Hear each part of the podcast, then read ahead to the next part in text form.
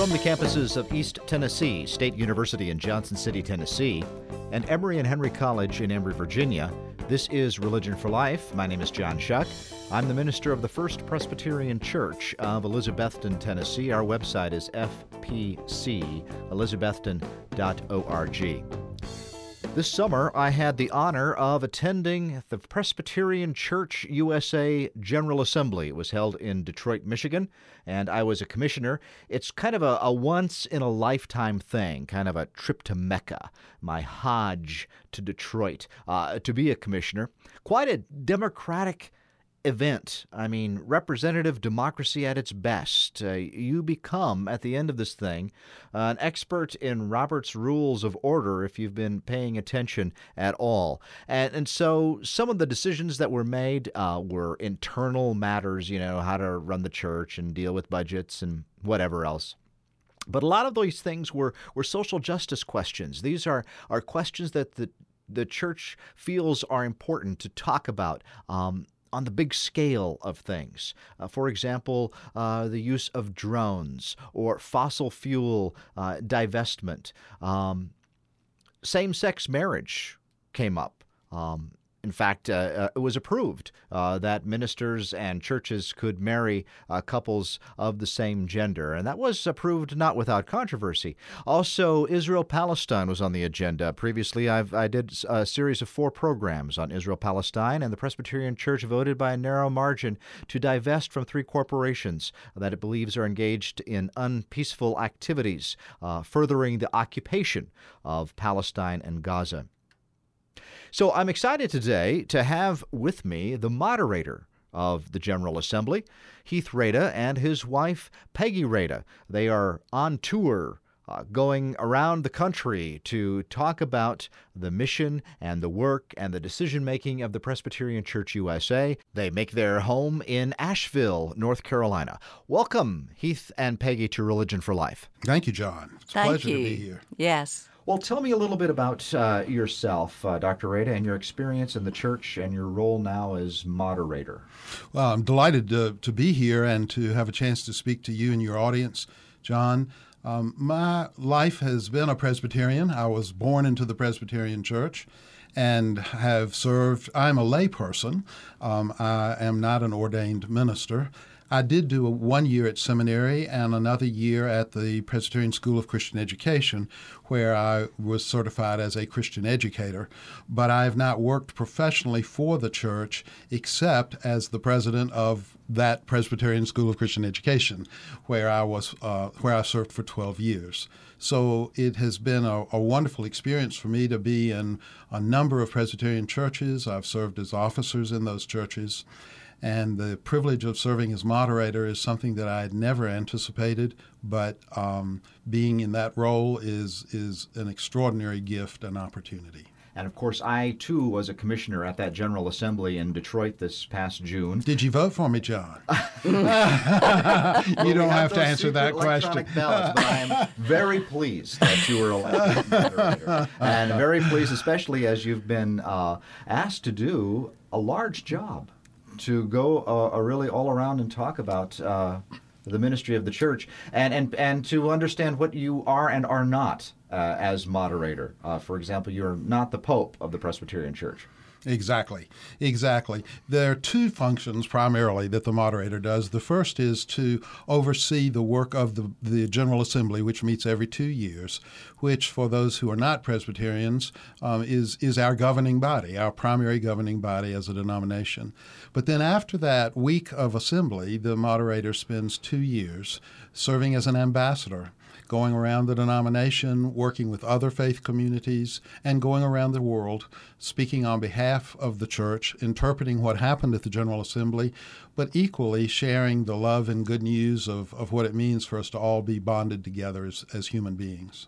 And of course, it's exciting to have your spouse with you, Peggy Rada, and with us in the studio today. Peggy, how, what has your experience been? Well, first of all, neither Heath nor I thought he would be elected. Uh, and it was an overwhelming election. It was on the first ballot, uh-huh. and that really shocked both of us. And I think for a few minutes we were in shock. But we had determined as a couple beforehand in terms of trying to pray together and discern what God's will was for us, uh, whether Heath was even going to stand for moderator or not. And then when he and we decided that yes, he did feel called to be moderator, I suggested to him that perhaps I could have a more active role than just visiting mm-hmm. uh, churches and conference centers and presbyteries and synods. Perhaps there would be a way that I could see the church in action while he was sitting in meetings or conducting meetings or interviews that perhaps I could see the church as it was reaching out to the community and help by being a volunteer in some of those programs. So here we are. Well, here you are. Wonderful. Uh, tell, can you give us an example of some things you've seen or participated in already?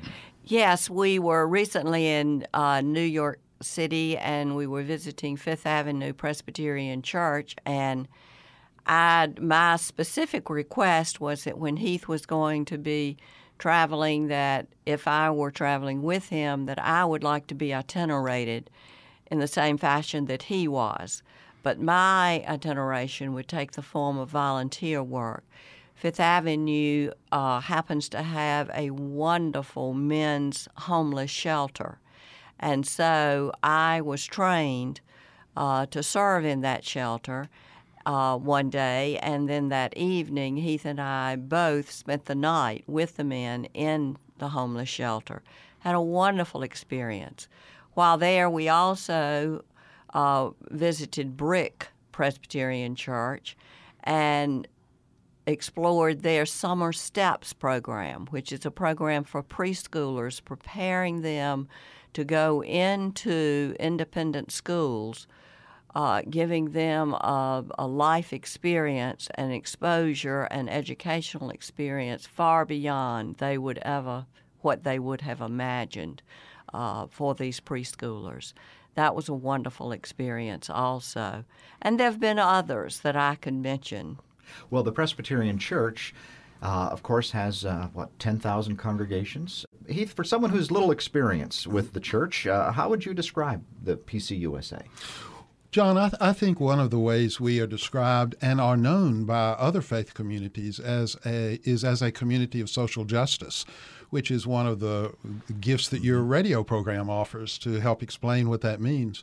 Um, obviously, the fact that we are Christians and have a basic belief in Jesus Christ um, is is the the part that bonds us all together. But we don't just rest on the laurels of the fact that we have that privilege of knowing Him as our Lord and Savior. And instead, um, we believe that we need to put that faith into action because you know he modeled so much what it meant to care for those people who couldn't care for themselves or who were being abused or mistreated or in other ways not given the dignity that we all deserve as humans. So the Presbyterians have historically entered into a lot of issues that a number of folks would consider social issues. Mm-hmm. Some would even say we've stuck our noses into political affairs. We've been meddling. Exactly, exactly. And there's justification for questioning how much of that we should do. But uh, I think most of us realize that it's through political processes or through other social programs that a great deal of service and, and decisions are made that allow people to have the dignity they deserve. And of course, there are a couple of issues that uh, made the news this summer. Uh, one on uh, same-sex marriage, and another on on issues regarding uh, divestment from companies that have uh, do some business with the, particularly with the occupation uh, in Israel, Palestine. And again, these decisions were made out of that passion for social justice, but that does not mean that they weren't controversial or that everybody agreed with them. Oh, absolutely not. Um, you know, Presbyterians, by being a democratic form of government, are very transparent. And what that means is the rest of the world can see us have our battles. Um, I, I, am not the Pope, as you mentioned at the beginning. Mm-hmm. I don't have the authority to make decisions and tell the denomination that this is what they need to do. Um, I, I certainly respect the Pope, but that's just not about our form of government. And so when it comes to Presbyterians, we argue and we argue mightily. Um, and unfortunately, there are times when people who don't agree decide they don't want to remain with us. But in many instances, people are able to act as though we are a family and come together and say, we may not agree on this point, but we love each other, and let's see how we can move forward.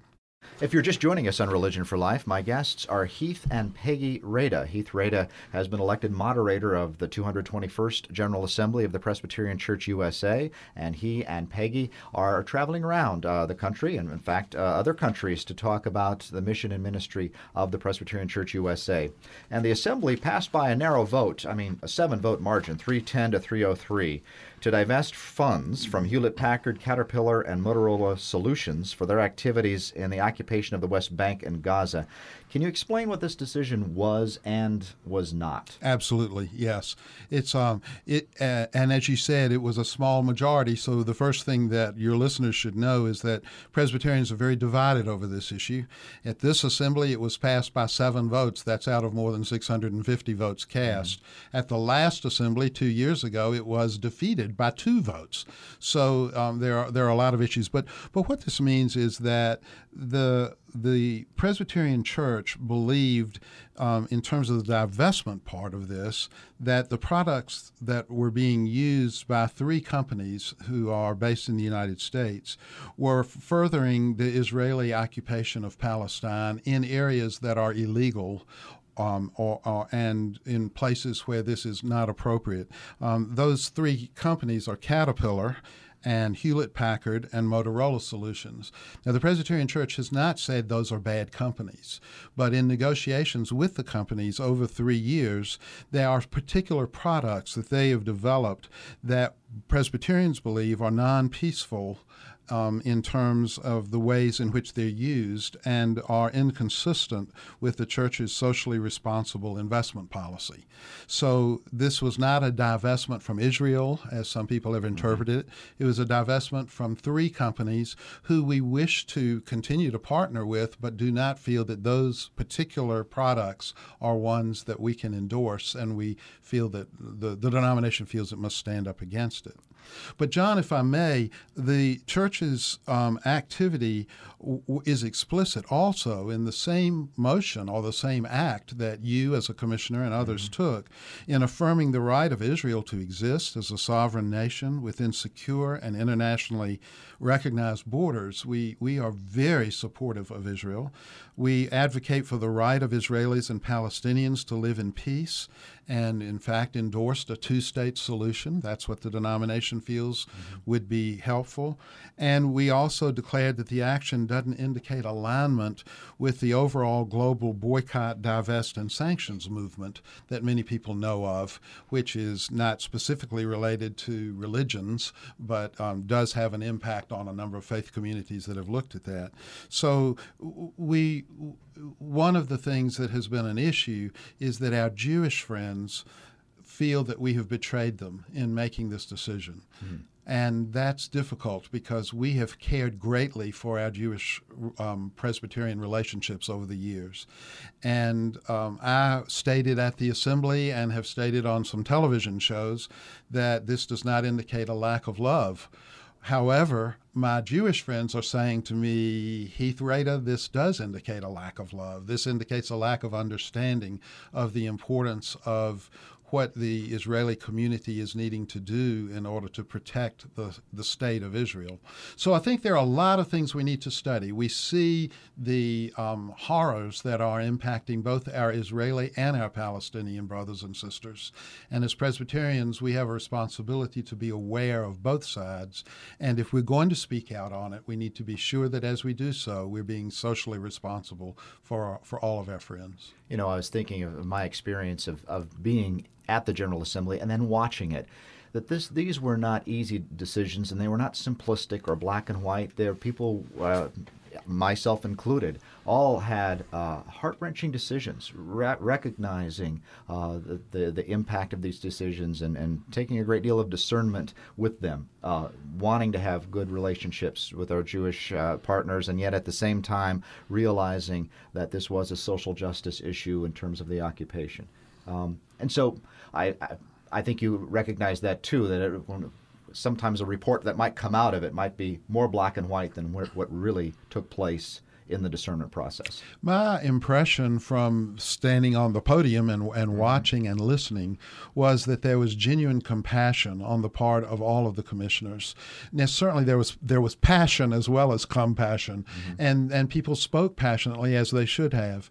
But I did not feel that there were attacks and hostility being generated between the sides, which unfortunately, since the General Assembly, um, we have seen. We have mm-hmm. seen a great deal of, of on unhappiness and anger and, and hostile communications and, and need to be working on that. Well, you know, the winds of the world blow through the church, and the church could choose to ignore them, or the church could say, no, this is where we really need to discern the Spirit in this. And, and uh, uh, not to toot the Presbyterian horn, but I'm, I'm glad the church does that. I'm glad the church risks the controversy. I'm seeing some nodding. What do you think, Peggy? What do you think about the controversy of the church? Well, for me personally, it's one reason I am a Presbyterian uh-huh. because I think we are a church of social action. I think we are a church of justice and, and seeking justice for all people wherever we can, which goes back to what I'm trying to, to do in my role as moderator's wife. If I can be out in the field, so to speak, uh, trying to bring about some of this justice for people, uh, like the migrant workers at Bethel mm-hmm. in Tampa, Florida.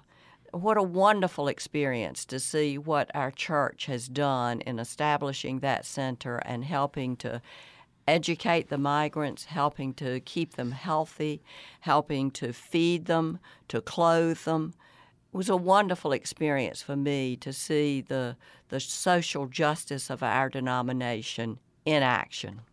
Peggy Rada and Heath Rada, my guests on Religion for Life. Heath, uh, elected moderator of the Presbyterian Church USA, and we got a bonus uh, that Peggy is also participating in this uh, ministry of communicating uh, the mission of the church. And one of the other decisions uh, that uh, were ma- was made that was somewhat controversial, I suppose, was providing space and allowing clergy to officiate at same-gender marriages.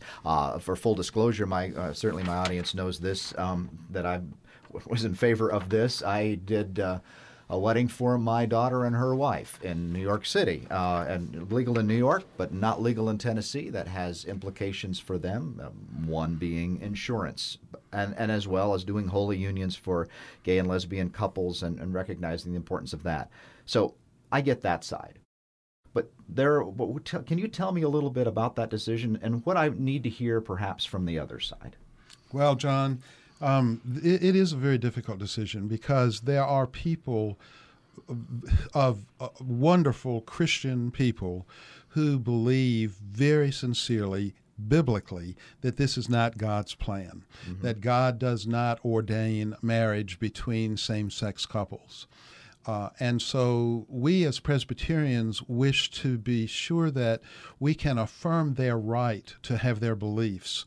We are not trying to dictate to people that where their conscience comes down, where their own faith is is being processed, is something that, that we should should control. On the other hand, uh, there are equal numbers, in fact, increasingly a majority of Presbyterians who believe that this is not God's plan to prevent couples who love one another and wish to make a life term commitment with one another to not be able to have a marriage. Well, do you think this decision will destroy the church? Should no. we have decided uh, lesbian gay people uh, should not have had equality for the sake of preserving perhaps our membership? No, I do not think it is going to destroy the church. In fact, it's been fascinating to me that though there are some people who are choosing to no longer be a part of the PCUSA fellowship because of this decision, we are having people who are coming into our church because of this decision. I've been contacted by a number of people who have said they now are going to transfer into the Presbyterian Church mm-hmm. because they feel that we are providing uh, a more open opportunity. But again, I want to make clear to the listeners that the Presbyterian Church did not say that all ministers need to do need to perform marriages for same-gender people, nor that all churches have to have them in their buildings. A local church session, the governing body of that that local church can make the decision that this is not God's will in their minds and say that this cannot occur. And a local pastor can also do the same thing and say, I'm not going to do this. And the Presbyterian Church says we, we affirm your right to make that decision. Yeah, one of the, I think, the principles of what I've, always liked about it is that uh, freedom of conscience and that large umbrella to allow people within within some bounds, nevertheless, to be able to follow their own conscience about these things. Exactly. And and both in terms of this issue and some of the things Peggy was talking about, there are people who say, well, what are the Presbyterians other than a great humanitarian organization? Again, what I want to make sure that people understand is that we're doing this for the reason that we have a faith bond that holds us together and, and that that's Jesus. And we don't mind saying Jesus' name. There are people who say, oh, Presbyterians are reluctant to own up to the fact that that matters. We're not. Uh, in fact, everybody who joins the Presbyterian Church, the first question they're asked is, do you believe in Jesus Christ as your Lord and Savior? And in order to be a member of the church, you say yes. Mm-hmm. If not, then you continue to explore whether or not this is what you want to do.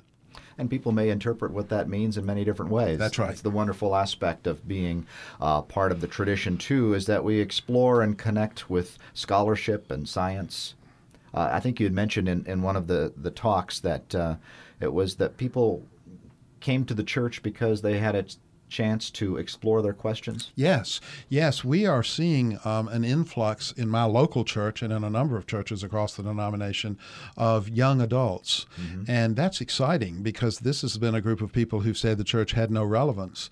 And in asking them why they are choosing to do this, they're saying because we're finding our Presbyterian churches to be places that are quote unquote safe places. We can ask questions. We can feel free to be who we are and not feel like we're going to be judged or mistreated or rejected or not spoken to because we're still questioning how we're growing in the faith.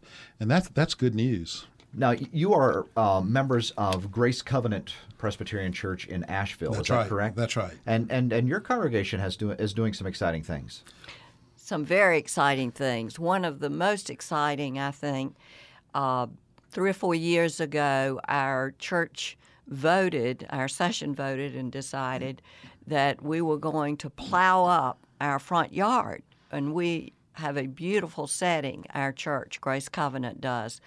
Well, we plowed up the front yard, planted a community garden, and I cannot begin to guess how many new members have come to our church and have said in joining the church the reason they came was because they saw the church in action in this garden and meeting the needs of our community by sharing this food, not only just in our neighborhood, but in all of our area. And then our church has a wonderful ministry to homeless veterans.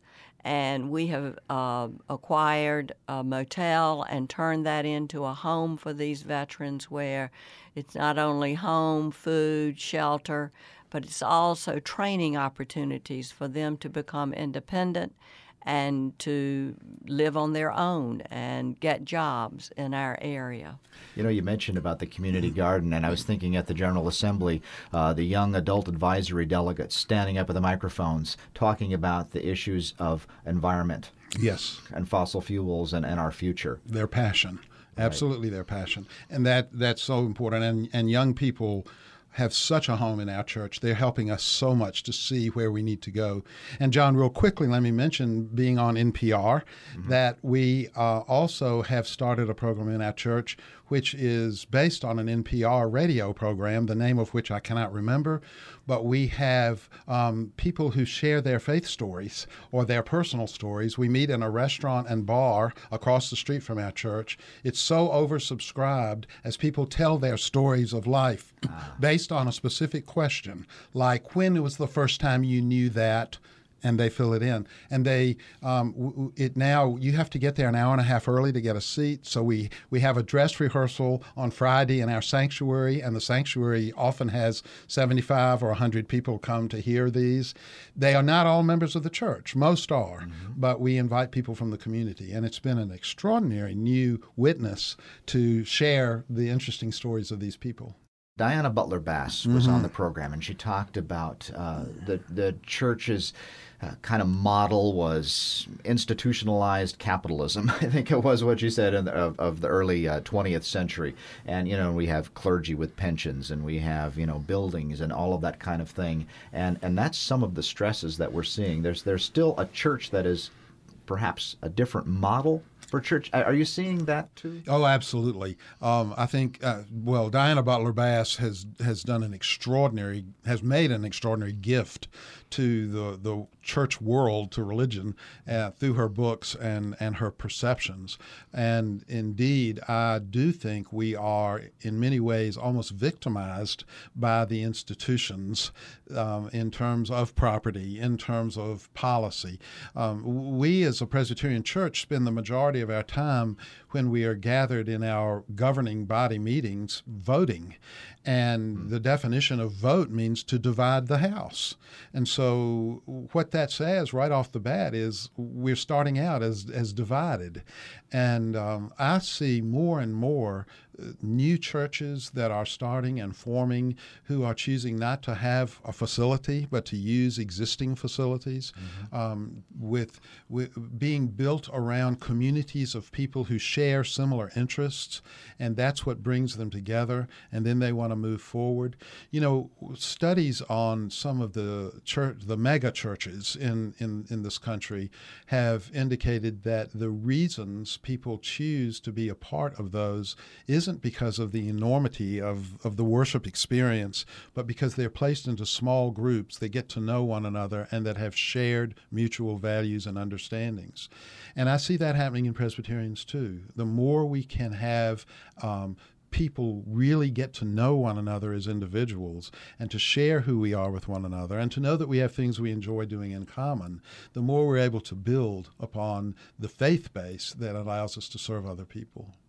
And we're just about out of time. My guests have been Heath and Peggy Rada. Heath is the moderator of the Presbyterian Church USA, and Peggy, his spouse, uh, traveling with him and communicating the mission of the church.